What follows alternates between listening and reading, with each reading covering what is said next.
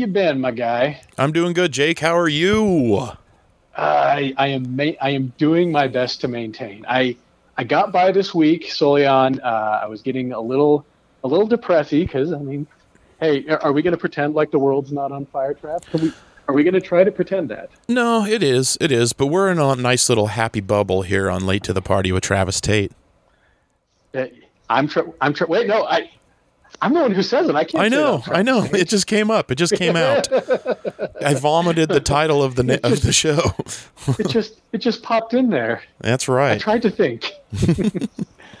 no, um, I don't know. I I was just mostly going through. I made a stew this week, and that was how I felt better. You made a stew. What kind of a stew? made I a love stew. stew. I just made a hearty beef stew. I, Oh, uh, so good. I've, I think I've told you before. I have, I have seen incredible success with the uh, Tim Ferriss's four-hour body diet, Are you doing it again? and yeah, I'm actually. I should doing- probably I'm start it again. I, uh, because you know, like the greatest Jake, I lost uh, over hundred pounds doing that stuff, and Mhm. uh, this time around, I think I'm, geez, what I'm down like sixty, almost seventy pounds now. Wow. So it works out for me, and uh, but I'm getting to that point where I need to, uh, I need to start varying up recipes. So uh, Mm. made myself a hearty beef stew. That's quite nice. Stew's good. My my son, uh, he made a he made egg drop soup the other night that was outstanding. I'd never even thought about making homemade egg drop soup, but it was killer. Oh, how so? How is the? Did you did you like? Uh, did you watch? How is making the egg drops? He basically just broke the eggs in there and kind of broke it up and stirred it. I guess I don't know, but it looked like how it was supposed to. I didn't watch him do it, so I guess I'll have to find out. But it looked how it looked like it was from a restaurant, and it tasted great. It was really good. Yeah, I've tried to I've tried to crack the code on making uh, sort of poached eggs like they do in uh, ramen, Mhm. do for ramen, and I've I've never quite been able to match it. Mm. But uh, I know the search continues. I've watched a video or two on making a poached egg, and the key is a vortex. You have to stir the water so it's spinning, and then you drop the egg in, and the spinning Oh. kind of forms it into a ball. That, Ooh, that that's the trick of poaching an egg. So try a vortex. tips. Yeah, Hot, hot, steaming hot tips. I have I have chickens, so we've got a lot of eggs. So I watch I watch quite a few YouTube videos on uh, recipes for eggs.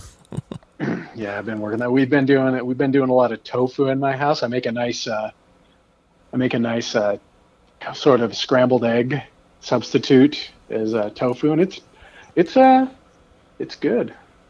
Travis, it's good. Egg talk. We're talking. Yeah, okay. I'm sorry. I diverted there. A bit of a brief pass away. Ah, I Um, like eggs. So like, uh, so what have you been into this week? Like, or, I mean, just just in general, what's going on with you? It's just, you know, like I said, I, I all I try to do is stay busy and and try to forget that, you know, I'm I'm still home. This Mhm. is uh, this week counts three months that I've been home. Wow. Uh, it is. You're the only person that's lost weight while being home. I'll say that. Oh man, like one million percent. I, I I'm sure I've said this before. One million percent. I went into this because uh, once I'd gone into it, I'd already had a few friends that had been uh, work from home, and a few of them, after just a couple of weeks, had talked about that. You know how being on full lockdown quarantine had kind of been getting to them. So I went into it with just like I am I am going to fill my life with stuff to do, and uh, you know that's that that was a real good formula for a while. But I mean, three months in, uh, I still, you know, I still my diet's going well. I still work out a ton. That's the other thing is like, like this whole staying at home thing has not. It is. I have not treated it like a vacation, and it has not been a vacation. Like I can't. I can't go anywhere, Travis. I don't. I don't go to restaurants. Like I've, I've, you know, I've done a little bit of takeout here and there, but I don't. I certainly haven't gone to any restaurants. I can't travel. Can't, you know, go to movies or bars or anything like that. And it's so, you know, I. Hmm. Sorry, I had to take a little sippy pippy. But uh, you know, I you, you kind of don't. I, I guess I don't know what it's like for you. I mean, with the with wise guys and stuff, I I think you've realized is there's just a lot that I get out of my system every day, just running into, um, just random people for just those little bits of chit chat, those little social situations, and like now it's basically I've got my wife and my son, and like uh, when when Cindy gets home from work, she's been socially pumped uh, to the gills, dealing with you know talking people through their their issues that she works with, and like she generally needs a rest when she gets home. So it's like I, I think I told you about it. It's like Ladyhawke, like you know, uh, I I need to talk, she needs to be alone, and uh, so yeah, it's it's gotten a little tougher as time goes on. I don't know what what was I even talking about. I think I just I don't know. myself into a hole. I, I remember eggs. We were I've talking about been- eggs. it's just been like I, I you know I learned recipes. I uh, without so oh yeah I, I think what I was just trying to say is this has not. I've tried to treat it not like a vacation. I still, you know, I still get up at like five thirty. I still try to get a lot done, but at the same time, without this, um, I've done a lot of work on my yard. I've done a lot of cleaning in my house. Uh, I've bought exercise equipment, and I've worked out a ton. And I could have certainly done that stuff while, you know, working. It just would have been really hard to get myself to make that time. You know what I'm saying? Right. No, I get it. I've been working the whole time, and uh, I probably put on weight. I haven't weighed myself in a while, but yeah, I, just, that- I just get home and I'm I'm tired. I don't want to work out. I just want to relax. Yeah, yeah, we're we're uh, we're middle-aged men, so I definitely know that. I I remember the sensation of that from a bygone era when I used to work, where coming home and thinking about working out is a lot harder. So, you know, the journey continues, right? That's right. We just keep pumping along. Speaking of journeys, Travis, what what journeys have you been on this week? Oh, I've been doing a little bit of stuff here and there. There's there's one thing I wanted to talk about. It's I'm gonna I'm gonna add this to the cool my cool list. Uh, it actually just uh, got announced today. Uh, so you know, if I'm using uh, something that just got announced today on my cool list, it was a it was a slow week for cool stuff. Uh, but uh, No, we're all busy. You know, we're all busy, and uh, entertainment news is thin. Right. And I'm thin. I'm really busy actually. Still working every day. Sometimes the weekends too. Then doing stand up. Oh, so tired. Anyway, uh Splash Mountain is getting a, a reboot at Disneyland, and I'm super Yeah, happy about that, it. I put that down in news, and uh, you know, it's it's really long overdue. I had told you, I told you a few months back about that uh, that program I'd listened to that did a real deep dive on the history of uh, Song of the South, and it's. Uh, I, I think it's a great move. I think that choosing to do the Princess and the Frog specifically, I mean, it it fits with the theme of New Orleans, but also is a very, you know, eh, it's very specifically a black story. So to take to take something like Splash Mountain that was using a very dicey property with some really bad history to it, and saying, well, we're we're not just because um, I was looking at some stuff today, and some of the comments I saw like, oh, I wish they made a Frozen two thing out of it, and I'm like, no, I think it was a it was a real smart and proper decision to say, well, we're going to take this thing out, and we're going to put in, you know, like, uh, is that? I, I will say for myself, I haven't seen the Princess and the Frog. Is that one that you've seen?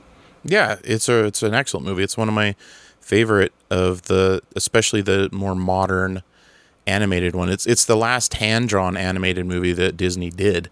It's a Oh, really, really? good it's a really good I movie. guess I hadn't thought of that. Uh, what's the name of the princess in that? Tiana.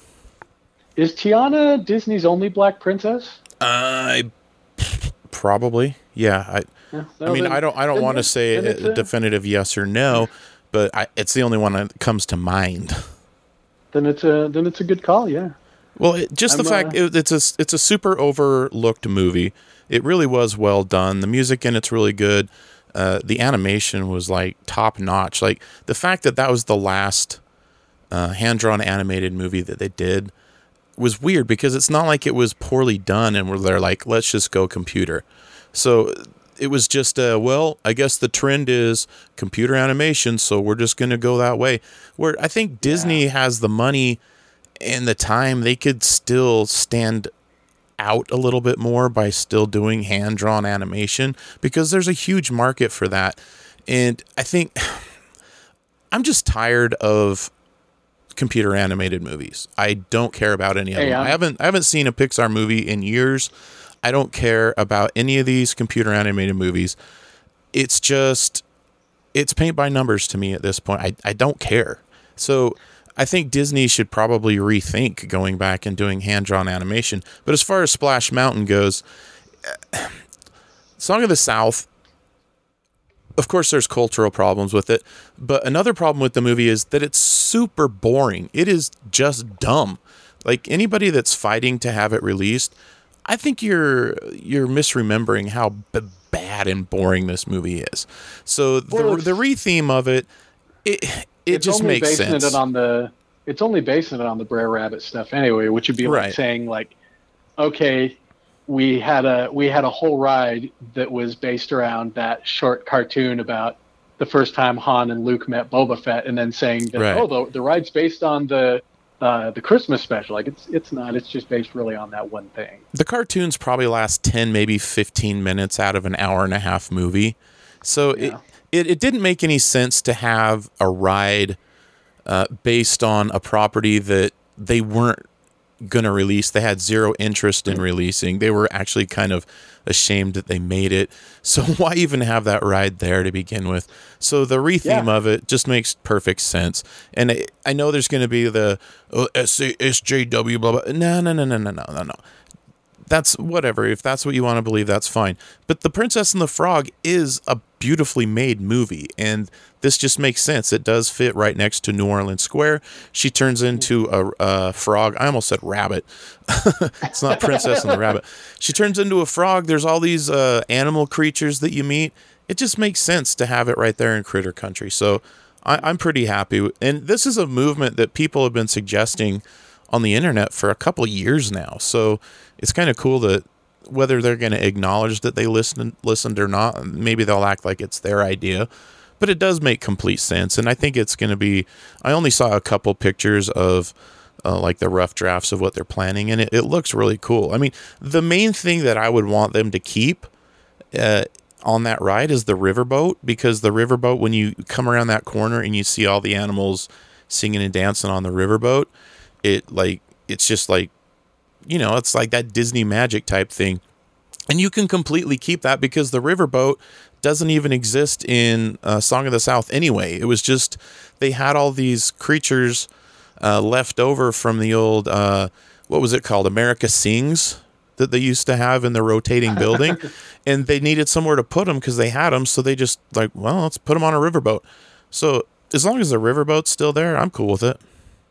Um, I'm sure it'll be a lot of a lot of huge spectacle. I haven't, boy, I uh, I can't even. The last time I was at Disneyland was a lot of years ago. Was like eight or nine years ago, something like that. So I can't even think of the last new thing that I saw at Disneyland. Most, I think, I think the new thing, if I'm if I'm thinking about it right, the the kind of new thing at Disneyland at that point was that they had been starting to put in starting to uh, interject uh, Jack Sparrow stuff into Pirates of the Caribbean. right.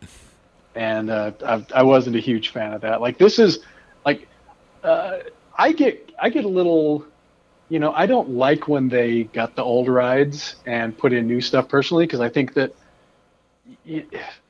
for me, kind of nostalgia aside, I think some of those are are kind of artistic achievements. Like the the one that I am always worried about, I am always worried, how's the tiki room doing? Uh, yeah, I mean it's still there. like I, it's not the, a long line usually. Is, the tiki room is so endeared to me, and like I think that there is uh, genuine art in a lot of those animatronics and things like that. But like this is one of the ones that I mean it was. I think I looked it up. I think it was put in in '92, which I know is a, a long time ago.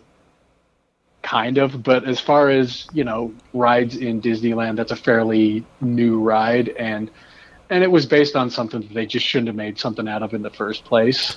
So The funny thing about the tiki room is when you sit in there and you're watching the show.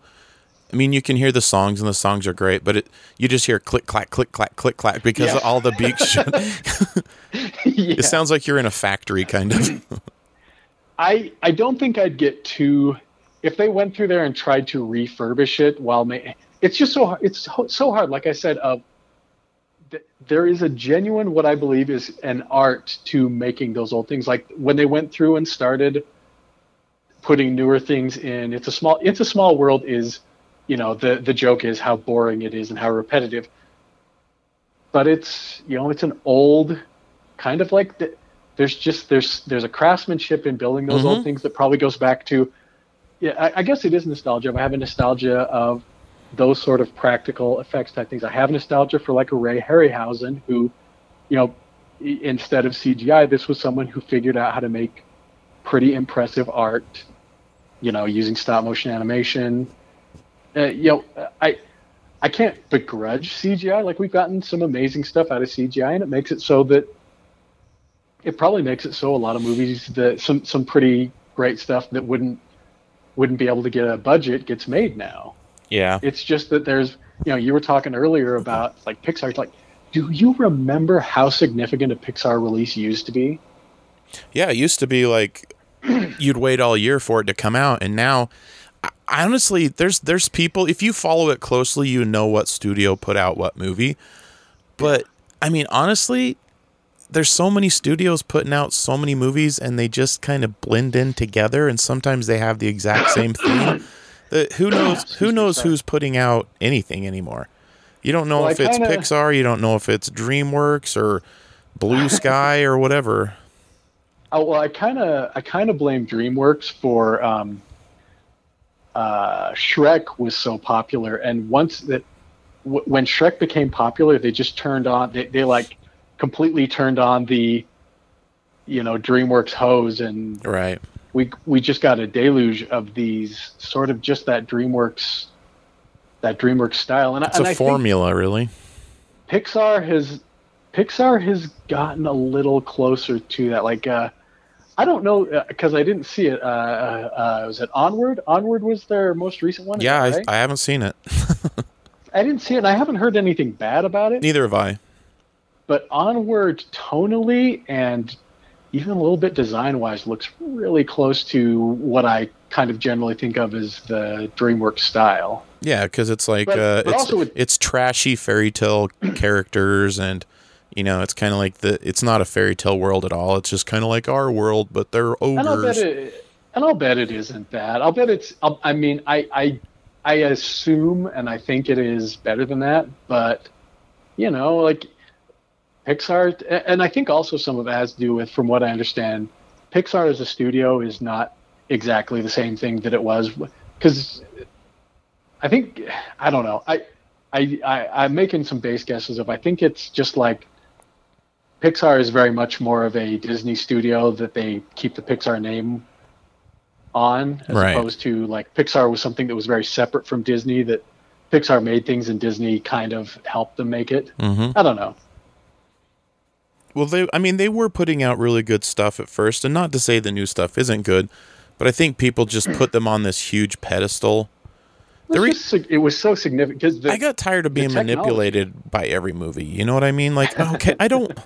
I just want to watch a movie. I don't want to deal with all these emotions and things like like Toy Story. I never even saw Toy Story four, but Toy Story three is kind of where I noticed. it. I was like, all right, uh, either kill the toys or don't kill the toys, but don't make me think you're going to kill the toys.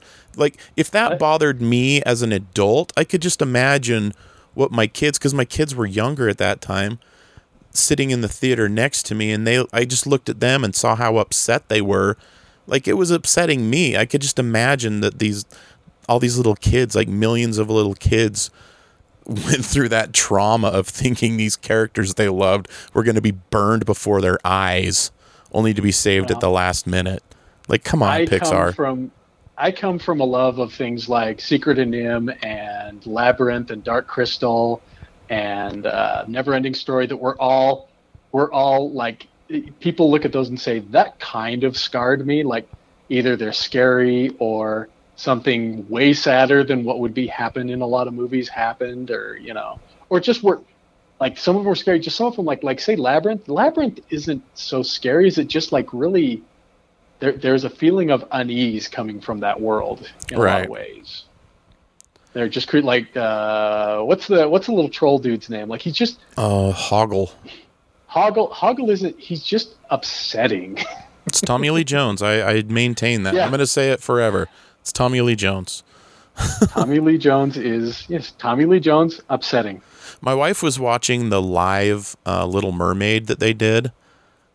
Oh it's, really? It's got like Queen Latifah is uh, I can't even remember the character's name. The the Sea Witch or whatever. She was really good, actually. Ursula. Yeah, Ursula. But it made me think that. I mean, I love my family. I love, I love many things in this world, but I don't think I've ever loved anything the way that a woman in her early forties loves the Little Mermaid. yeah, there are a few of those certainly. I think all of them. They love. I what remember. About, what about like a? What about a a? What about Harry Potter? I just remember, I, I, I want to say it was like seventh grade when that came out on video because we're the same age. We were graduated the same year. It just the way that every seventh grade girl that I knew went ballistic for the Little Mermaid. They would like bring their VHS copy to school with them. It was so weird. It was like they couldn't be separated from it. I can't I can't complain for the, because for a long time I had a very unhealthy relationship with the Star Wars franchise. Yeah, uh, me too. But man, they were just thankfully if you want to thankfully if you want to look at it that way, George Lucas was nice enough to kill that inside of me. I remember walking through the halls and hearing girls going, "Oh!" It was just like it was too much. I think the closest thing I have to the experience with that was uh, drama drama kids in high school ruining everything Monty Python for me. Oh yeah, yeah. so, you know, what are you gonna do, right? One last thing on Splash Mountain. okay. That that ride is consistently closed four months out of the year anyway. So is it? Yeah, I don't know what I it I've is. always hit it running. I, I was on that once gonna... and it broke down and we got to walk through the ride. It was kind of cool. Oh yeah, yeah, you told me that. Are they going to keep the smell? Oh yeah, the smell comes from the water, so yeah, they're not going to change the way the water smells. I think you can buy a candle that smells like that actually. I was just going to I was pondering that and I wonder if I'd heard that before or if that, you know. But yeah. Whatever.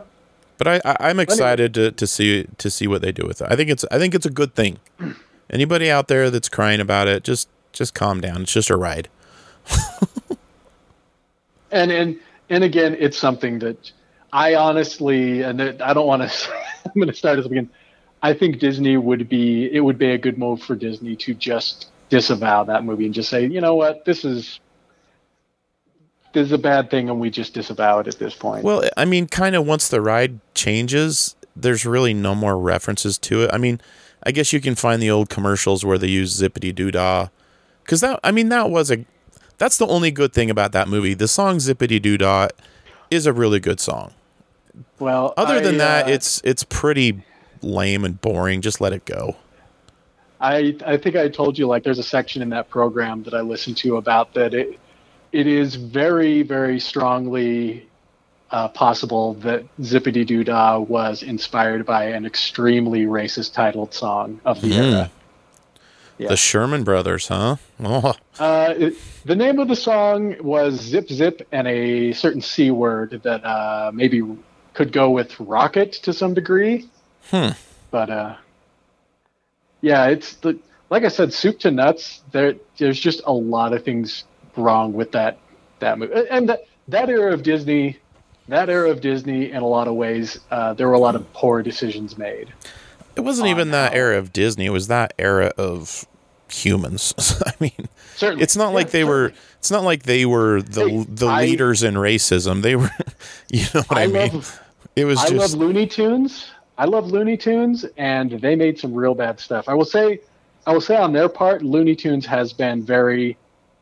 It has done things in the past to say this was made in an era they were wrong. And i kind of think Disney has never come out and said No, they have. I've I've bought I've bought tons of collections of old Mickey Mouse and Goofy and Donald Duck cartoons and all these, and they always had um oh what was the film critic? Ah the guy Gene with the beard. No not Gene Shalit not the guy with the mustache. The guy with the beard. Oh. uh the um they used to use his book Oh. on Doug Loves Movies all the time yeah that's what I'm trying I'm trying to think of his name now because they've changed the they don't do that game anymore because they Right. kind of ran out. Uh, Anyway, Leonard they- Maltin. Leonard Maltin, yeah, they would al- they would have Leonard Maltin before a cartoon came on or before a movie co- came on, kind of explain, you know, this isn't acceptable now during these times, you know, c- this kind of thing happened, you know, just a little Yeah, explanation. and I, I my kids, my kids would watch those, and I always thought those were super super helpful. And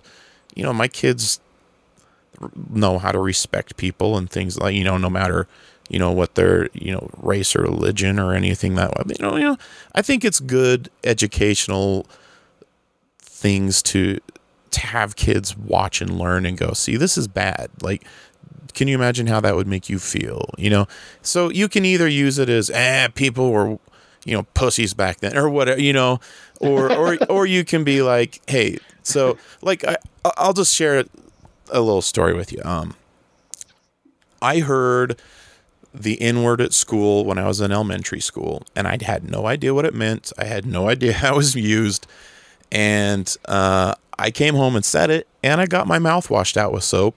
And I got a lecture about how we don't use that word because, you know, it's insensitive to people and it makes people feel bad and don't use that word anymore. And I ha- I don't. I, I don't.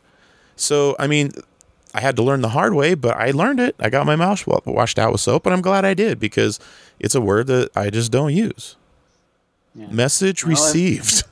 and uh, I think I think that is uh, that is one of the huge battles with something like Song of the South is they certainly don't use that word. It's the more subtle, you know, like the, it, it's the separation of uh, trying to think how to say it of of we grew up in that era where we didn't like I grew up watching Looney Tunes cartoons and having having no context that when Bugs Bunny came out you know, in kind of an Uncle Remus type character, Mhm. I had no, I, it just, it didn't occur to me that that was hurtful. It didn't occur to me that it was malicious, and it, and it was. I think it when you're a child, you don't realize that kind of stuff, though.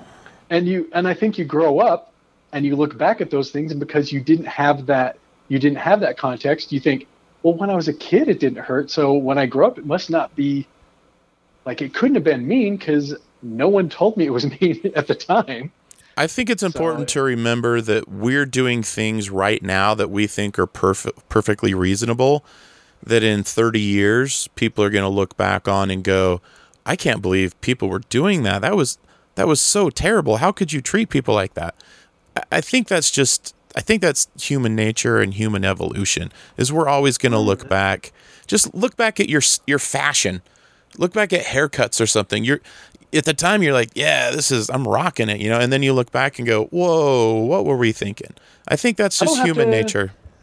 I don't have to look back at that. I can tell you, uh, I had a conversation with my son this week about, you know, uh, some some choices of language that we're working on, and uh, you know, I don't I don't want to get too deep into that, but I, part of the conversation I told him because it was it was a word that we'd been using in our house for a while that I started really having some reflection on, and I knew that he'd used it too, and I had a lot of reflection on. it. I told him I just had told him, "Hey, look, we're we're going to work on phasing out that word." He was like, "Really?" Like, and I just said, you know, he, and he, he, I think he he said something to the effect of like, "Well, we've talked about." it." He's like, "Man, yeah, I know it's wrong now. It's just it's going to be hard to adjust." And I'm like, "Yeah, it is. I there are words that when I was younger, um, I used that I should never have been using at the time, and I just I damn myself that that I wasn't as educated or you know I, I hadn't I hadn't educated myself well enough and I think that's the difference is yeah in 30 years uh, society will look back and things that I'm doing right now they'll look back and go I can't believe you did that and instead Right. of it, it, when that time comes instead of saying well it was a different time I will say yeah I was wrong then I was wrong, and I condemn the way I acted at that time. And that's when you look at something, because we're, we're going on and on about this, but when you look at something like Song of the South, I think Disney should stop beating around the bush and just not addressing it and finally say, that was made we, as a company, we were wrong. Walt Disney, and that, that'd be a messed up thing to have to say, Walt Disney was wrong to make that. And we're not those people anymore, and we're going to move forward not being those people. Like, I think they just won't talk about it. I think they'll just let it. no, they won't. Let it go. They won't because I mean, and I mean honestly, like it's not like it. The the stuff that I've come to learn about that, about you know the the decisions that got made and the way that uh, Song of the South got made, those facts were still there in 1992 when they built it. And I would think if anybody, the Walt Disney Corporation knows that history. Yeah, I mean they had already. It's. I don't think they ever released it on VHS, did they? I don't, I don't know. Maybe they did, but by 1992 they were already feeling the regret.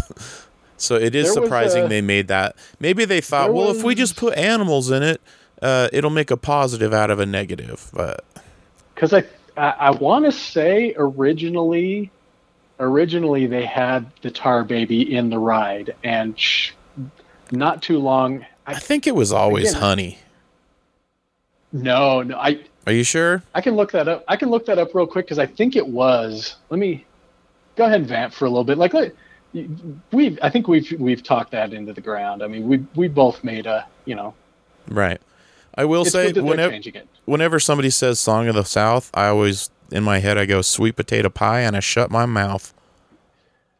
That's a that's an Alabama song from from the Yeah. nineties.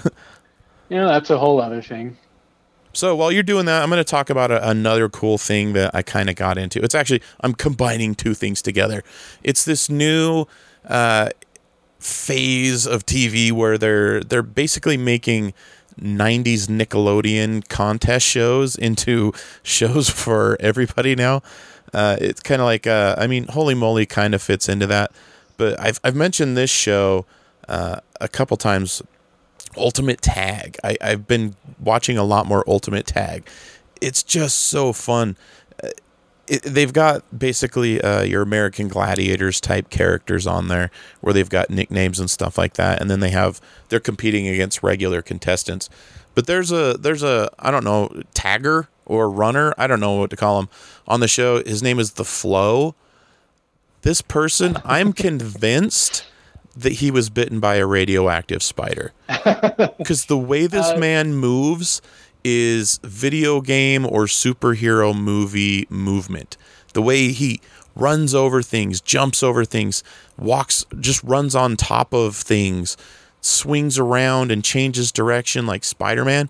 It's insane the way this guy moves. So, if you want to just see a human being doing things that no other human being can do with their body, watch this show and watch the flow and tell me that I'm wrong. This guy is amazing. Like I don't if there was like an Olympic sport that was ultimate tag, this guy would be like the I don't know, the Carl Lewis of ultimate tag. I mean, he would have the record for most gold medals. He's he's outstanding. The other one I was going to talk about is uh, it's a it's on Netflix. I think it just popped up in the last week or two. It's called Floor is Lava. And it's basically that game we all used to play where the floor is lava, but you can hop around on like couch cushions and stuff like that. So they've got they've got this room set up. The floor is lava. It's it's just red goop that like blows up into the air. There's like little explosions that makes it splash on things.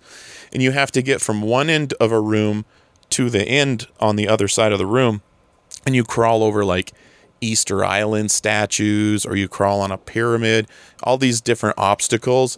And it's ridiculous, but it's kind of fun. It's usually like family members or friends teaming up together and there's there's three at a time trying to get across.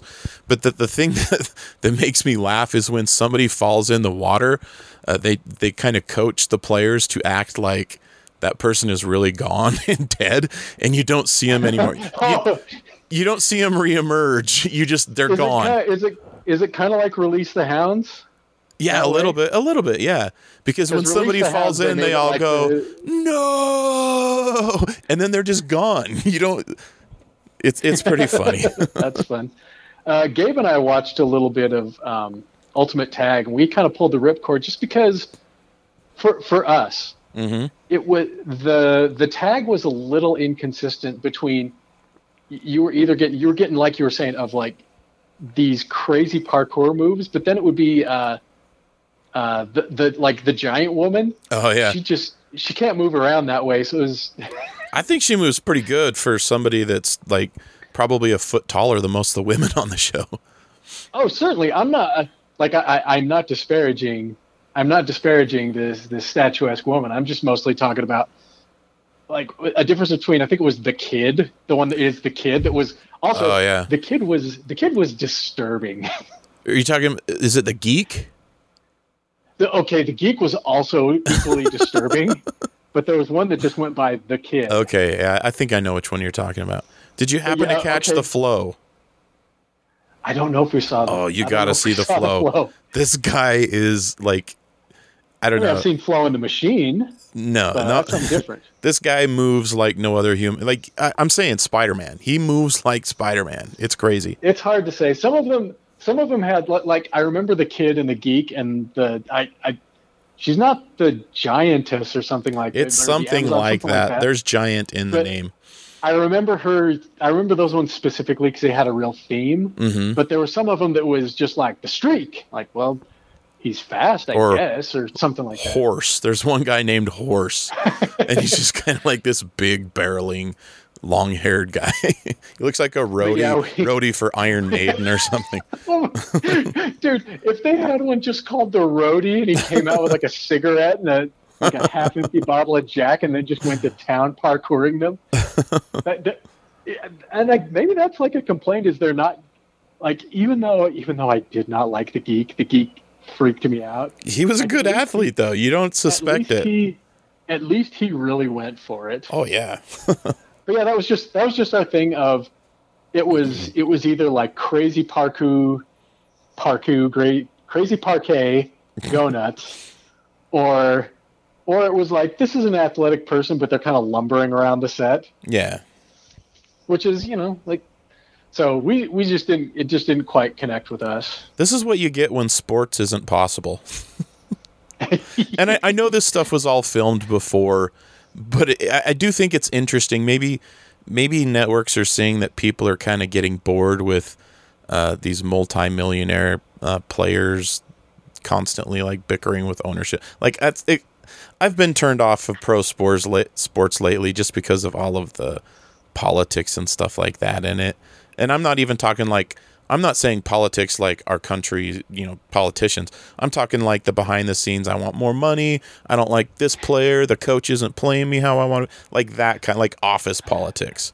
That is spectacular. Like considering that you are kind of a big fan of pro wrestling, because like, isn't isn't pro wrestling like not not even talking kayfabe? Like behind the scenes is ninety percent those kind of politics. Yeah, yeah, you're not wrong there.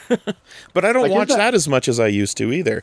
I kind of keep up on it, just like I keep up on sports. I I would check scores and stuff like that, and kind of you know see what the Jazz are doing and things like that. But any you know outside of the teams that I care for, I I was just like, yeah, it's happening. Hey, um, Travis, Yes. I have finally entered the first week of the pandemic. Oh, you have welcome welcome to the potty, pal. I I finally sat down and watched all of Tiger King last week, Oh, I haven't touched that. so I can. What do you think? I can finally I can finally start the discourse, the fresh discourse on Tiger King. Dude, it's it. So if you you, you haven't watched any of it, I'm sure you probably know the some of the the basics of like it's it's about crazy, it, clearly insane people who who run very sad uh, animal quote unquote reserves in Right. Florida. So my wife and daughter have both watched it and told me all about it. And every hacky comedian that I've seen uh, has a Carole Baskin joke. So I, I know the gist of it. like that's that's a that is a very sensationalistic part of it it was not once i finally got through the whole like carole baskin uh fetter fetter husband to a tiger thing of Yeah. probably the mo- the sensational sensationalistic thing about it is uh like uh, joe exotic making a music video with a very a very believable Carole Baskin look-alike feeding meat to what is supposed to be her husband to a tiger. Oh, wow. It's but but that part of it, like it, it goes. I thought it was purely going to center around the battle between Carole Baskin and Joe Exotic, and that's definitely a part of it. But it's it's so much more of this this guy and his obsession with fame. Yeah. Uh, like kind of the the things that he does in in that search for this fame that he can never he just can never quite get that what like whatever he whatever weird you know circus level of fame that he gets he's just never really satisfied with it and he he's like got it now he just that, can't enjoy it the people that he leaves the funny thing is i for some reason I had been convinced that he had killed Carole Baskin and that was why he was in jail. Like, uh, I mean, he's in jail for the conspiracy to do that, right? But uh, you know, like the the other people that uh, I don't know if it was a tweet or a comedian said it, but it it was Sage, in that someone said basically anyone who appeared on camera in Tiger King probably deserves to be in jail, except for there's one. Uh, there's one guy who got his arm bit off by a tiger, who is very even tempered, and you almost feel like, how did this person end up in this situation to begin with? Like they're they seem way better than this, but uh, hmm. regardless, like it, you know, I, I, think it had been it had been built up in a, a lot in my mind because it was just such a huge thing that first bit of the of quarantine, right? But even with that, like I watch them, like yeah, this is this is pretty compelling. There's a lot of a lot of subterfuge, a lot of like backbiting and a, a lot of bad people that they hadn't really like some of the the bad people hadn't really become part of that that discourse talking about it. And and, I even got like uh, so uh, I don't even know how long after it uh, Joma, how they got got a hold of how Joel McHale got got this thing of oh yeah I, I so what happened is it blew up basically and by the well, time yeah. it blew up, it was uh, it was a situation of we need to produce more. How are we going to produce more? And then somebody had the idea because I think I don't know if Joel McHale still has a contract with them, but do you remember when he kind of moved the soup to Netflix and it didn't really take off? Did he? I had no idea. Yeah, that, if, I didn't know that was a thing. Yeah, there's a show on Netflix of him basically doing the soup in front of a, a live audience, just a small audience. Oh and it never really makes... took off. But I think that's where the connection with Joel McHale goes. I, I guess that makes sense, at least in that they had had a working relationship to begin with, mm-hmm. and and he's someone who, like, the soup's not. He's just had some hosting background. Yeah.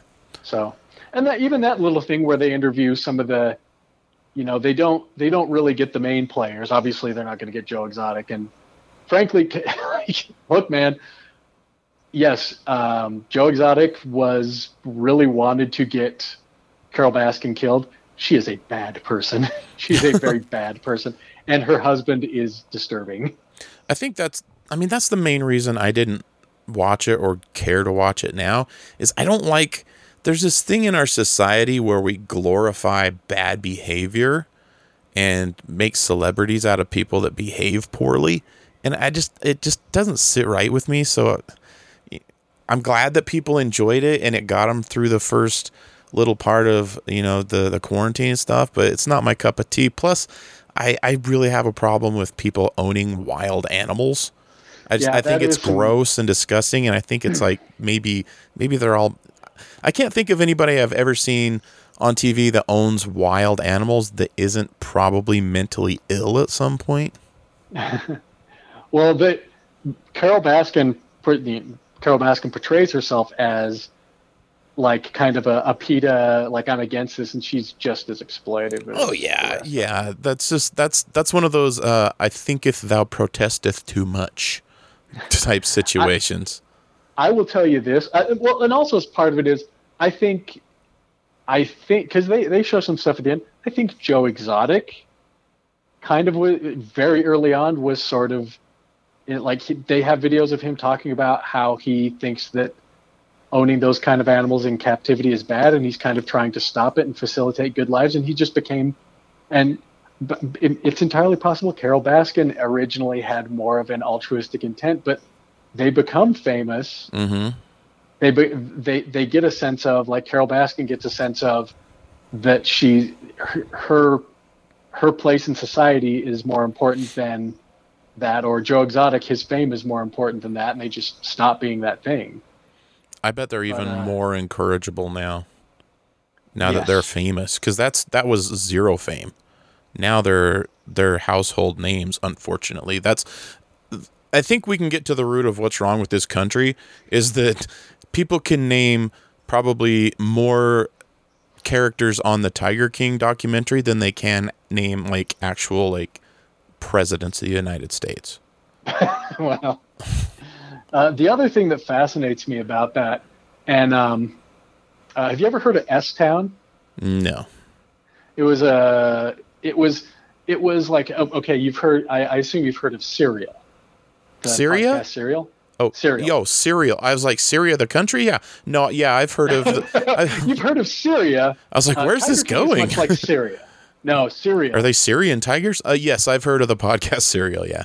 Well, um, S Town was a podcast, a documentary podcast that came up a year or so after that, kind of had that same s- sort of fame level. And uh, what fascinates me about Tiger King that was similar to S Town is the Tiger King, all the stuff, all a lot of the drama of Tiger King, they are they're making a documentary about it before any of that stuff happens. Really? The interviews, like all the like, I mean, the, the like. Wh- this is all before Sorry, he ha- tried to hire a hitman.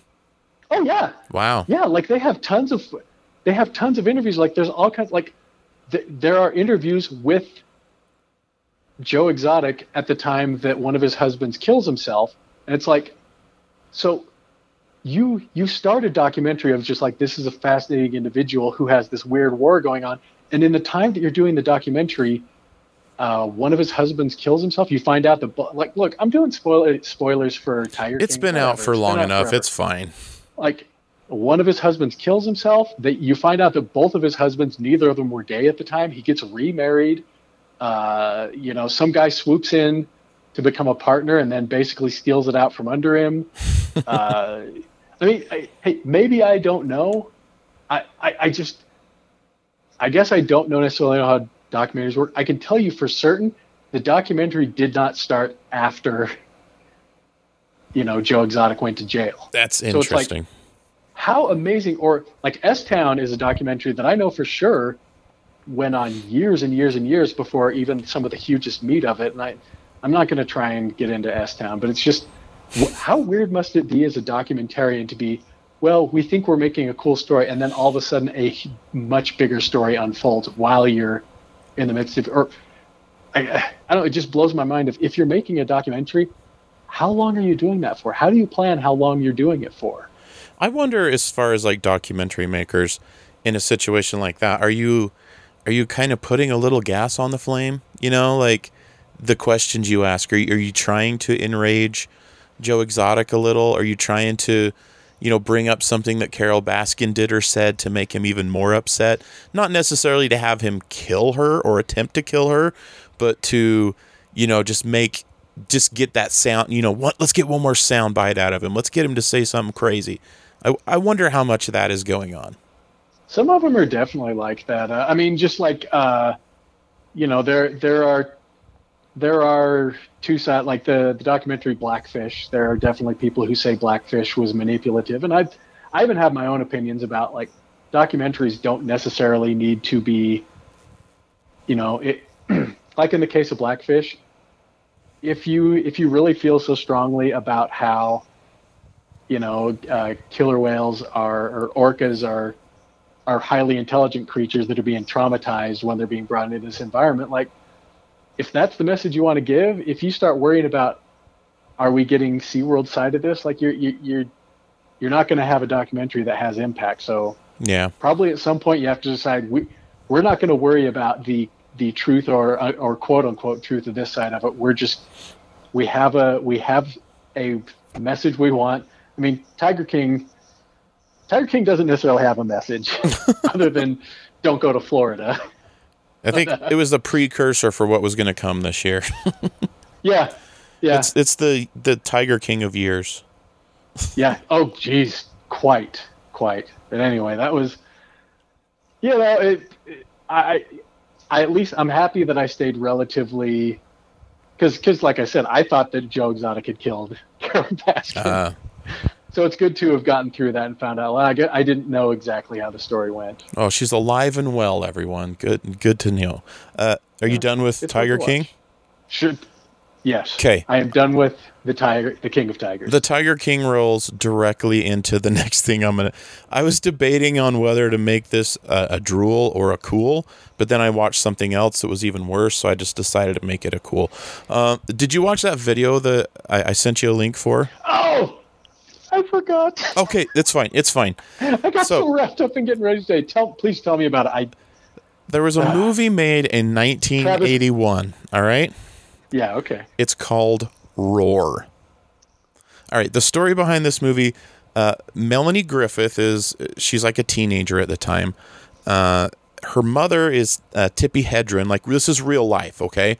She was in uh, The Birds. I think she did a few other things with, with Hitchcock. So she, she kind of had, you know, some clout in Hollywood. She was married to, I guess he was like a producer or something. I can't remember his name.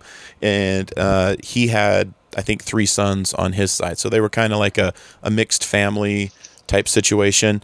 And f- for some reason, they started adopting, I think they started with a lion at first.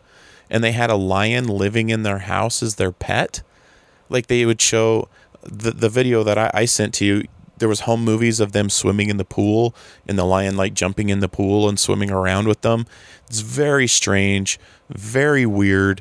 Uh, eventually they started adopting all sorts of big cats lions tigers. I think they had panthers cheetahs Oh, come all sort- on, come on, mountain do lions. the thing. they didn't have bears. There was no bears. Oh my. Hi. Uh, Yeah, so anyway they decide. I to decide get that out of my system. I, I know. I, I kept wanting to do it too. But there's no bears, unfortunately. So they make this movie about. First of all, there's really no plot. Okay. There's, I guess he's a scientist, or it was kind of meant to be like a conservation movie. So the the lead the lead actor he's he's the guy that, that owns all the lions. He's he's Melanie Griffith's stepdad. He's got this uh, piece of land in Africa somewhere, and he's got this giant house. It's like a Swiss Swiss Family Robinson house where everything just looks patched together, like they made it out of uh, a crashed uh, boat or something. I don't know, but he's got I don't know hundreds of big cats. There's leopards, there's panthers, there's mountain lions, tigers, uh, of course lions all different kinds of cats, and they're just crawling all over him. And uh, the story is uh, his family's coming to visit him because he's been in Africa doing his research. They don't know what he's doing, and he goes to get them, but they go a different way to come to the house, and they come to the house, and it's just bedlam. There's lions everywhere. For about 45 minutes, they think they're going to be eaten at the end of the movie they realize the cats are nice and they've been trained and then they start petting them and they spend about 10 minutes like just cuddling with cats in their bed and stuff like that. It's bananas and the the thing i sent you the the video i can't remember the name of the video. Just look it up on youtube. The movie is actually on youtube. We rented it uh, as a physical copy from netflix. I still do that. Uh, that's how we watched it but it's on youtube if you want to watch this and the making of the movie is insane. Uh, Melanie Griffith had her face ripped op- open by Oh dear. by a cat. Uh, Jan de Bont was the cinematographer on this movie. He went on to direct uh, Speed and Twister. I think he was the cinematographer on um, and you know what they did to cows in that movie? To Cows. Oh, Yeah. and Twister. Yeah, yeah. Oof. He was the cinematographer on Die Hard, I think, too. Anyway, he had the back of his head basically ripped off, and they Oh God. they had to reattach it with like staples and like dozens and dozens of uh, stitches and stuff like that. And they show a picture of that. They figure that probably a hundred people were injured making this movie, and about seventy of them had to go to a hospital. They actually filmed it in California, which is you know I guess nice if you need to go to the hospital. You're not hundreds of miles away somewhere in Africa, but it's insane. It's just dozens and dozens, if not hundreds, of these giant cats fighting with each other, climbing over the people. It's insane. At one point, the guy tries to break up a fight between these two lions and his hand gets ripped open. It is bananas. I highly recommend you watch it. It's there's no plot. There just no plot at all. Uh, at one point, uh, they go. They're taking the boats to go find, uh, you know, the family, and these tigers swim out, out into the boats and climb on top of the boats and capsize them. That happens a couple times. Tigers are like, I want to go for a ride, and it ends up tipping the boats over. Don't know if that was supposed to happen or if they just went with it. This whole movie is basically ad libbed, I think, because the the animals weren't trained. They were just there. They're just running. They're knocking people over. You can see them just run up and knock somebody over, and then five of them pounce on top of the people. I don't know how they made this movie. I mean, they self funded it, obviously, but it is insane. like, if you like Tiger King, you're going to like this because it is just bananas. I highly recommend everybody watch this insanity. watching watching Tiger King, it is there is and there are several like not just the obviously not just Joe Exotic and uh, Carole Baskin. There are several people who either run other uh, animal quote unquote reserves or they just they have a bunch of people on there that just make their either make their money on on getting exotic animals over here to sell to people or again those kind of people that there is there is something very odd about the type of person who and and a lot of it just has to do with with with fame or fortune of just right. at some point says yeah i should own a tiger and it's like no they're they're not they're not domesticated animals no, they not. shouldn't be owned I or, think or elephants that like the the one guy owning elephant. Every time I see someone who owns an elephant, it kind it just bums me out. I'm glad you brought up an elephant because there's an elephant in this movie, and it knocks the people out of the boat. It picks up the boat, it smashes it with its trunk, it stabs into it with its tusks, and just breaks this boat in half. And this is not a full sized elephant. This is like an adolescent elephant that does it. He picks up the elephant picks up Tippi Hedren and like he's she's kind of wrapped inside of his trunk and you hear her screaming in the movie and that was really her screaming because it like probably genuine. it, no it shattered her leg. Yeah oh, it was geez. genuine pain. It's yeah, crazy. It's, it just calls into question of uh, you know you get trained animals for movies and i wonder what's how do you how do you like ethically source a tiger? Yeah i think they, they have valid they have you know if you want to call it that value to be a trained tiger in a movie but then what's the history on how did that because when you see the stuff of of you know or or like uh, guys like joe exotic who were you know breeding tigers to sell to rich people who want to own a tiger it's, mm-hmm. it's really sad i think that's where a lot of them that are here come from is places like that i don't think I could be wrong. I don't think they're taking a lot of them from the wild anymore. I think they're they're being passed around, which is pretty disgusting even to to say that that it's happening now, but yeah, I don't think they're like necessarily trapping them over there. They're they're having a hard time just keeping them alive over there, you know, in, in their native. Yes. when I say over there, like uh, tigers are you know from India and uh, and Russia, and you know they get poached all the time over there. Same with lions in Africa because you know if, if a if a village feels threatened by a tiger, they're gonna they're gonna kill it. They're not gonna let it, you know, come in and, and take their kids or anything. Which I mean, that that's life. But when you get like poachers going over there or, or uh, like the big game yeah. hunters, it's eh, it's not a good look. No, no, terrible look. Yeah, it's just it's another thing on top of everything being on fire. I guess. Right. Yeah. What else yeah, you got? They do. They, uh, yeah, you know what? The, so, uh, you know, drool wise, uh, I'll just quickly say, you know, Gabe and I've been watching Letterkenny, which we love. Mm-hmm. They have a program on on Hulu called Little Kenny, which is a bunch of shorts that are supposed to be the character our cartoons, animated shorts of the characters when they were kids. Mm-hmm. It's just terrible. Is it? It's just awful. Not even worth talking about. The on the fence I want to talk about. This is on the fence. Okay. I dipped a little bit into the new Looney Tunes on HBO Ah. on HBO Max. Did you see Elmer Fudd and his scythe?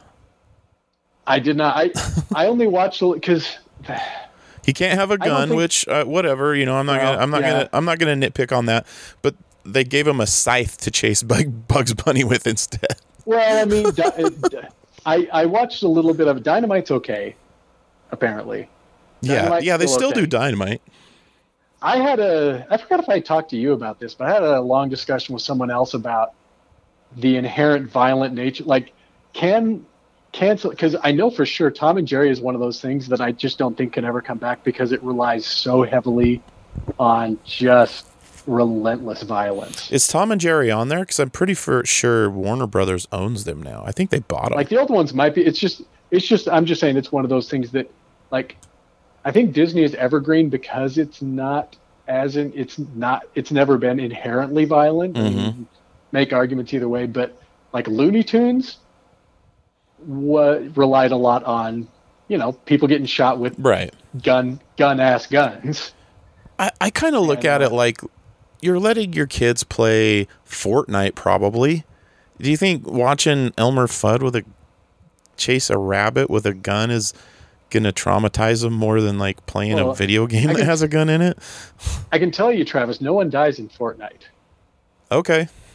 Nobody dies in that- Looney Tunes like- either. Uh, but no, I mean, I mean to the that like that's a whole That I, I know enough about like development on Fortnite that they put a lot into make sure that if anybody ever questions, they can say no one dies in Fortnite.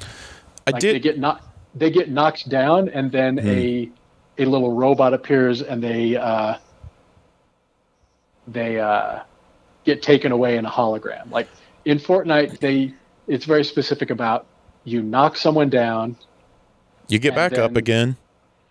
You ain't never gonna Yeah. keep you down. like th- those kind of things. It's just the same of like like they have very specific language, and that's why Looney Tunes is this way. They just they they overthink everything to make sure it's like, well, this is a rock can fall on somebody, but you know, I- but that's that's part of it. Is it watching a little bit of it because I I and this is another thing that I I you know I exploited my son for. Is I'm like, sit down, we're gonna watch one of these, and we're gonna watch one of the old ones, and I just want to get your I want to get your take because I watched because the the ones on HBO Max they're shorts, but it's set up in episodes. Like it's a Hmm. episode with four or five shorts in it. Okay. I have my feelings on how that that kind of makes it work less, but that's that's maybe that's more of a personal thing. But there, we watched the first one that it was a uh, Daffy and Porky, and like I got nothing out of it. Really? That's nothing. Just oh, that's a bummer. just dead zone out of it. And I, and I just, I'm watching. I'm like, it, it, there's just like there is a sense of timing, a sense of comedy. Uh, I will tell you for sure, Mel Blanc is unmatched. Oh You yeah. know, even yeah. getting voice alikes and stuff. Like Mel Blanc, not only was just dead on with the voices, but he had a sense of timing Mm-hmm. that's just not there. And it's He kind of You know, the way created a the- sense of timing, to be honest with you. He kind of like yeah, I mean, he- he obviously he wasn't the first uh, voice actor of all time, but a lot of people still, you know, use his style and his timing and his cadence. he was when you look at the when you look at the the swath of characters that he played and I, I can't remember all of them off the top of my head but or even a few of them but when you look at the the unbelievable difference between characters that he was doing it is insane. Whereas you get someone like mark hamill's joker is iconic Mm, yeah, but fr- from listening to him do other stuff, Mark Hamill, Mark Hamill can do an amazing Joker, but he can't really do much else. yeah. I, I've heard him do other voices on other things, and it's it sounds a It's lot like the Joker. Yeah, it's usually Yeah. modified Joker, even Yeah. when, uh, but uh, that the Kevin Smith. What Kevin Smith movie is he in? Is he in the Jay and Silent Bob Strike Back? I think yeah, he's in. I can't remember which one the- he's in either, The but character, I think it's Jane Bob, Silent Bob Strike Back because he's playing, he's playing Cocknot. no, it's the reboot one. Maybe he's in both. I think he's in the reboot too. I don't think he was. I don't think I remember seeing him in reboot. I'm pretty sure he sword fights uh, uh, Val Kilmer in the reboot one. Hmm. You know, in the in the actual movie they made of it, where they've got Val Kilmer playing uh, uh, Jay, I think. I can't kinda remember who's remember playing that. Silent Bob, but I'm pretty sure No, Mark Hamill's the bad guy. regardless, I, I know that I know that he's Cocknocker in Strikes Back, and he is definitely kind of just doing Joker in that. Yeah. But the point the point being is you can't. I guess like it, not to not to go on too much longer than we're going. Is just uh, there's just something about a thing produced in 2020 that uh, I just I don't think they'll be able to get back the magic like. And I mean those those shorts were being made to put in front of movies, right. Yeah. and uh, And they were doing a few a year. yeah You know, And there, there's doing- compilation videos you can find on YouTube where it plays, I think it's one second from every uh, Looney Tunes cartoon from the first one till the last one. And it, I think I've seen probably most of them. It's it's weird, but you're like, oh, I remember that. I remember that. Just one second, you're like, I remember that. So yeah, Yeah, I mean, are you of gonna remember the one, the Uh, cartoons you just watched in a week? a ton of them well they, they just didn't I, you know again it's so i will tell you from sitting gabe down and watching it gabe kind of agreed with me but then we we watched the second one that was a bugs bunny yosemite sam and i will say that one actually did land a lot better and kind of gave me a well maybe i should give the rest of this a chance Maybe it was just uh, Daffy Duck's pessimism that it didn't touch in your you know heart. what and, and that was the other thing is so so the one that we did watch the classic one we watched i think it's called uh, i think it might be called Hare Trigger it's the duck season wabbit season one Mhm.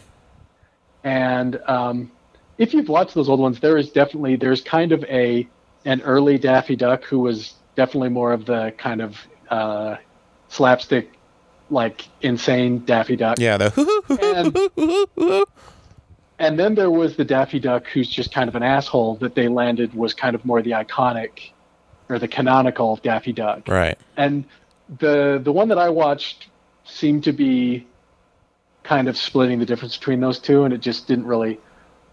I don't know, but you know, it, and and it's also hard to say like that, like specifically like that one, because I didn't I didn't just choose a random one. I chose well, this is one that's kind of unimpeachable as one of the funniest ones, or one of the best ones, versus, you know, I don't know.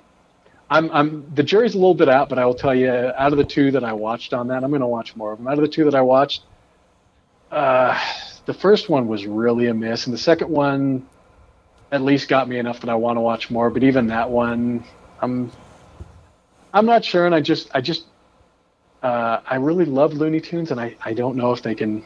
I don't know if they, they can keep doing those. I just don't think that they can ever get that magic back.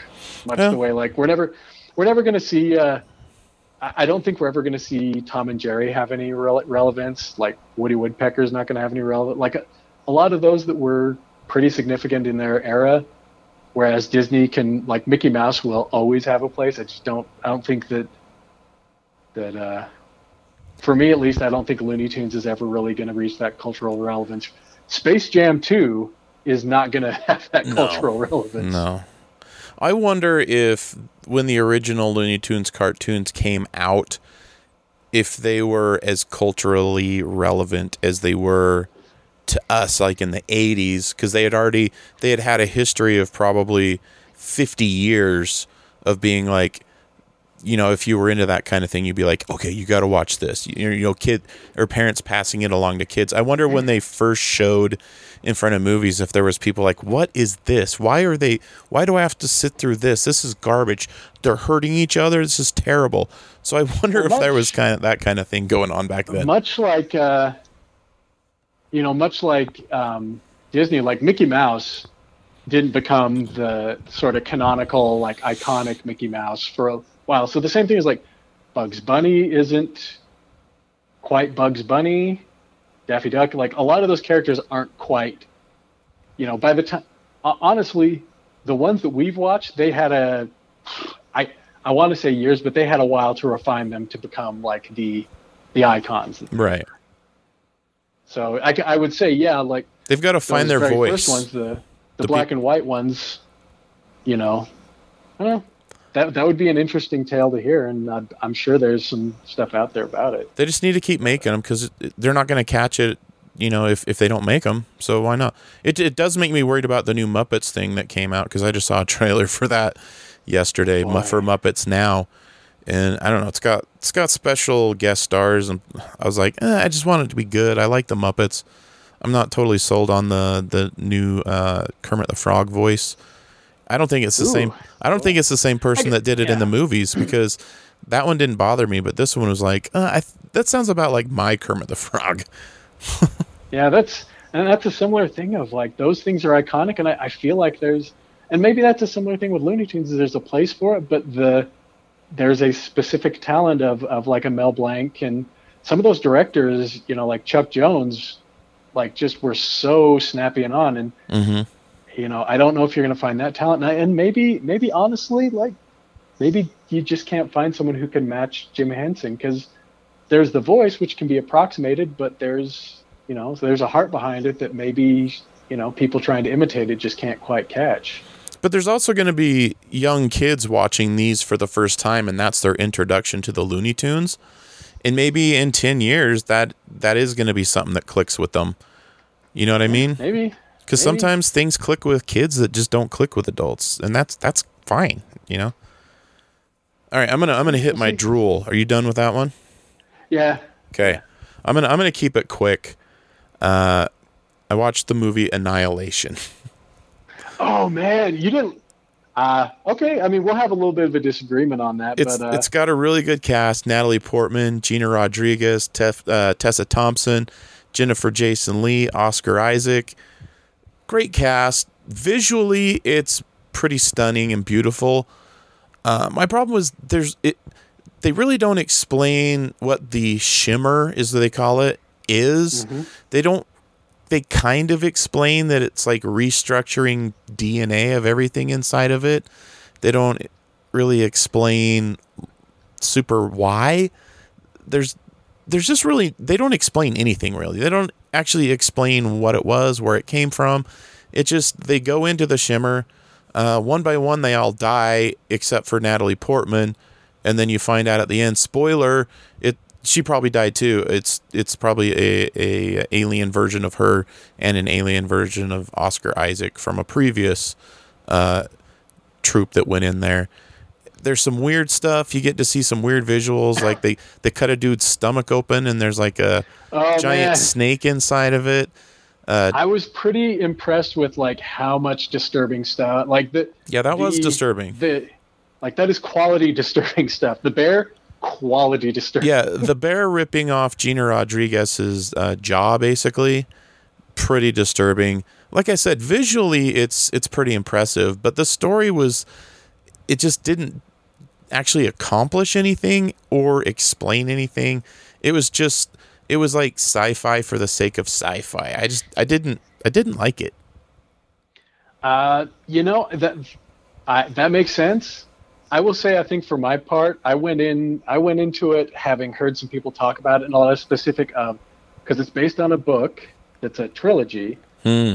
and I had heard people saying that the book is even more obtuse, and people just basically saying like I had people get out ahead of it, already kind of saying like this this movie is pretty great.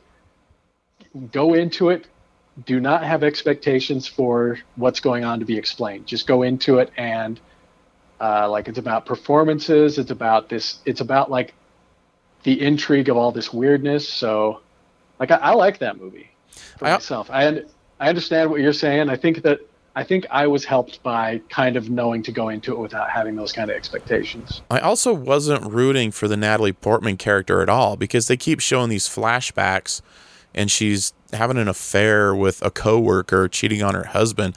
How am I supposed to like root for that person? Yeah. The only two people that I actually liked in the movie was Tessa Thompson and Gina Rodriguez and they both, you know, they get it. So It's too bad that didn't land for you. Yeah, I do like that movie. It's like I said, visually stunning. I just there was there was like no story. Like they go in there and weird things happen. That's the whole movie. Yeah, I should. Uh, now that I'm thinking about it, I should read those books and see how they land for me. Yeah. Do you have Do you have anything else? Uh, you know, could, I, you know, I'll do one more. Uno Mas. Uh, I watched uh, HBO put out their first episode of the Perry Mason series that they're doing. Oh, who's playing Perry like it. Mason? I didn't know this was happening. Uh, let me find on here. I've got on here. I'm not familiar. A guy named Matthew Rhys. Mm, it, that. it rings a Let bell. I. Let me see if there's anything that I recognize. I didn't quite recognize him. Like looking at a picture of him, he. Yeah, I don't know. Let me let me see what we got here. He's known for The Americans. You ever watch The Americans? Looks like he's a looks like he's a main character in that. I've He's seen a couple. Ca- I've seen a couple episodes of it because I, I I like uh, um, Keri Russell a lot. So I, I have seen a couple. Is he the husband? Is he Uh, Keri I Russell's husband? Maybe. I've never. It looks like it. He's Okay. standing next to Keri Russell. Okay. Yeah. Yeah. That's him then. Yeah. I, yeah. He's a good actor. So yeah, oh, I, I like the way he's he's playing this character, but it's you know it's it's in the 30s. Um, oh, so it's a period piece. oh yes. Oh, good. so. Yeah, I think we Yeah. need more of that stuff. Like, I'm tired of these reboots where it's it's in modern times now. Like, all right, it's it's just like every other lawyer show. Then let's tell an interesting Well, story. he's also not a lawyer. He is a PI in this one. I don't Oh, know really? means- I don't know enough about the series. so make I the know if- Rockford Files. I don't know. Uh, I don't Mag- think that the Rockford Files happened in the 30s. I was gonna say Magnum, but they've they've already done Magnum. They're doing that right now. Yeah. So Well, I mean, and I don't know. I, I guess I I've never really looked much into Perry Mason. I don't know if Perry Mason is based on like maybe there are books, maybe there's something else. I don't know. So I don't know. Regardless, he's a he's a private detective in this. It's it's pretty gritty, but not too bad. What I will say I like about it is it it has hints of having kind of a snappy dialogue of like a like a sort of a yeah, see, take it on the road kind of stuff going, Yeah, but not like, like that. leaning too hard into it. Uh, John Lithgow's in it, so it's good Oh. to see John Lithgow. Uh, uh, was it Shea Whigham is in it? I really like Shea Whigham a lot.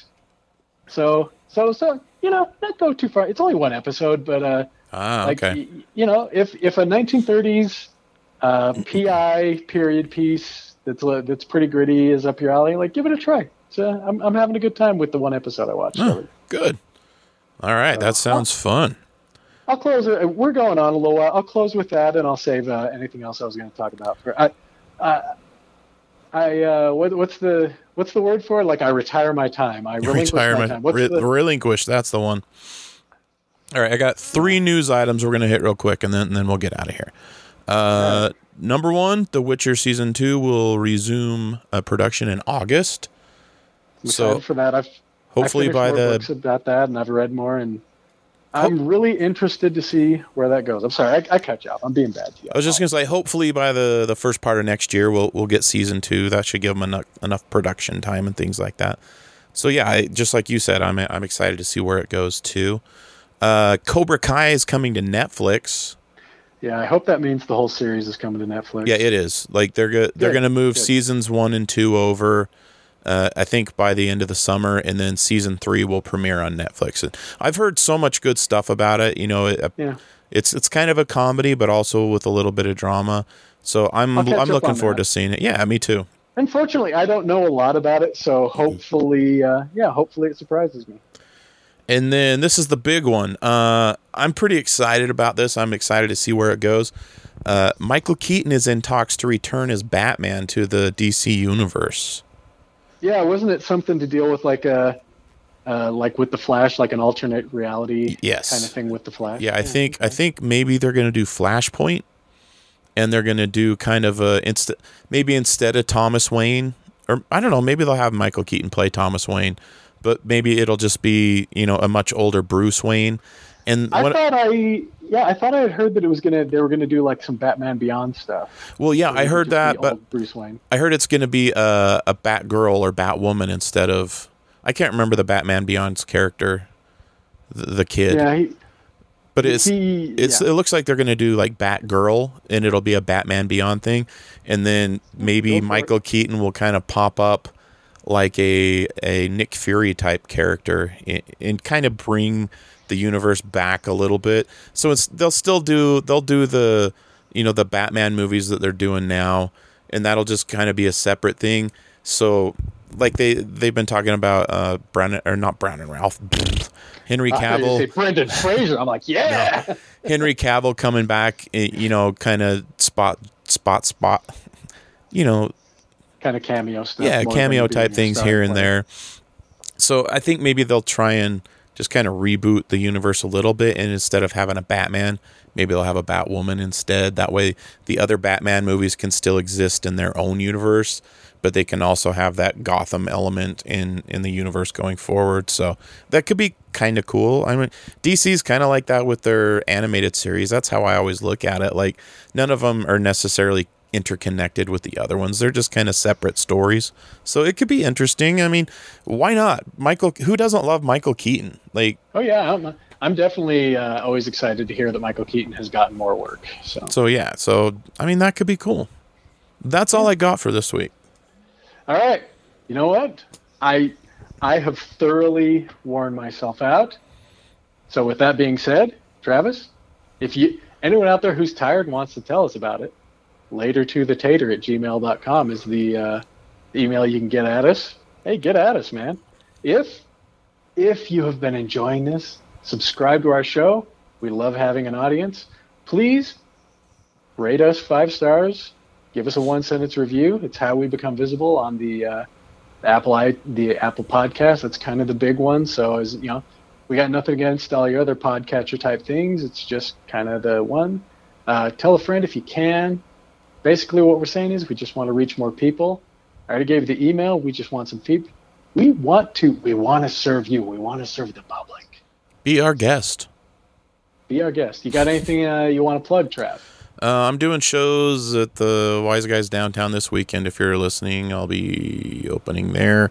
Uh, as far as going forward, it's kind of a week to week thing where there's not a lot going on out. You know, other clubs are you know kind of doing the same thing that we're doing here, where it's limited seating and it, they're not really bringing in feature type people right now. So it, it's a it, it's an interesting time to do stand up. It's it's still fun. I still love it, but it is it's it's hard for it's hard for the clubs uh, because they're they're basically you know open with at least one hand tied behind their back, if not two, with you know all the restrictions, and they've also they're trying to keep their staff happy so they don't lose their staff because you know and they care about their staffs too. People work at comedy clubs for years and years and years, and they're super loyal because it's it's a fun place to hang out. So they're trying to take care of them, but also take care of the customers. But you can only do so much. We can only let so many people in. It's kind of a hard Keep thing. doors open in general. Yeah. Yeah. So I mean that's going on. I would say if if you're one of our and I know we have some one of our New New Zealand listeners, send me a DM and let me know what it's like to live without the coronavirus. Slide into Trav's DM. Yeah, just just give me a little magical story of what it's like not to not to fear touching something and then accidentally rubbing your eye. Oh, that would be nice to read before I fall asleep at night. My my Yeah, hands then you got the my hands are right on the side. side of my face as I say this, like I'm like like I'm asking a a, a wise o- older person to tell me a story. So yeah, let us know.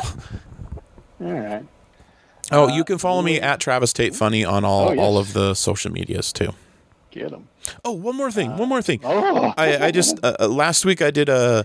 It, I guess I don't know. I don't know what to call them. Whether it's a podcast, but it's for YouTube. It's basically a podcast that was recorded over Zoom for can call it YouTube. A poo tube. PooTube. All right, I did a PooTube with my my good buddy Patrick Ramirez, and we were talking specifically about the movie No Holds Barred, starring Hulk Hogan. Speaking of speaking of poopies, Dookie. So uh, go to YouTube and watch that. It, it's a fun. We had a lot of fun with it. So it's only like a Check it half hour long, somewhere around there. So it, it's a nice little fun thing to it's a watch. brisk. It's a brisk watch. Yeah. Uh, Blue Wave Theory is the music that we use for our opening and closings. We appreciate the usage of that. Oh, I think it's called. Uh, I, I think it's called "Running It Back" with Patrick Ramirez. I think that's what it's Oh, called. okay. Check it out. Yeah. Please do. Uh, anything else, my man? I think that's it. Yeah. All right. Well, then, for uh, gritty 1930s out there, uh, this has been Late to the Party with Travis Tate. I'm Jake. And I'm Travis Tate, and better Tate than never.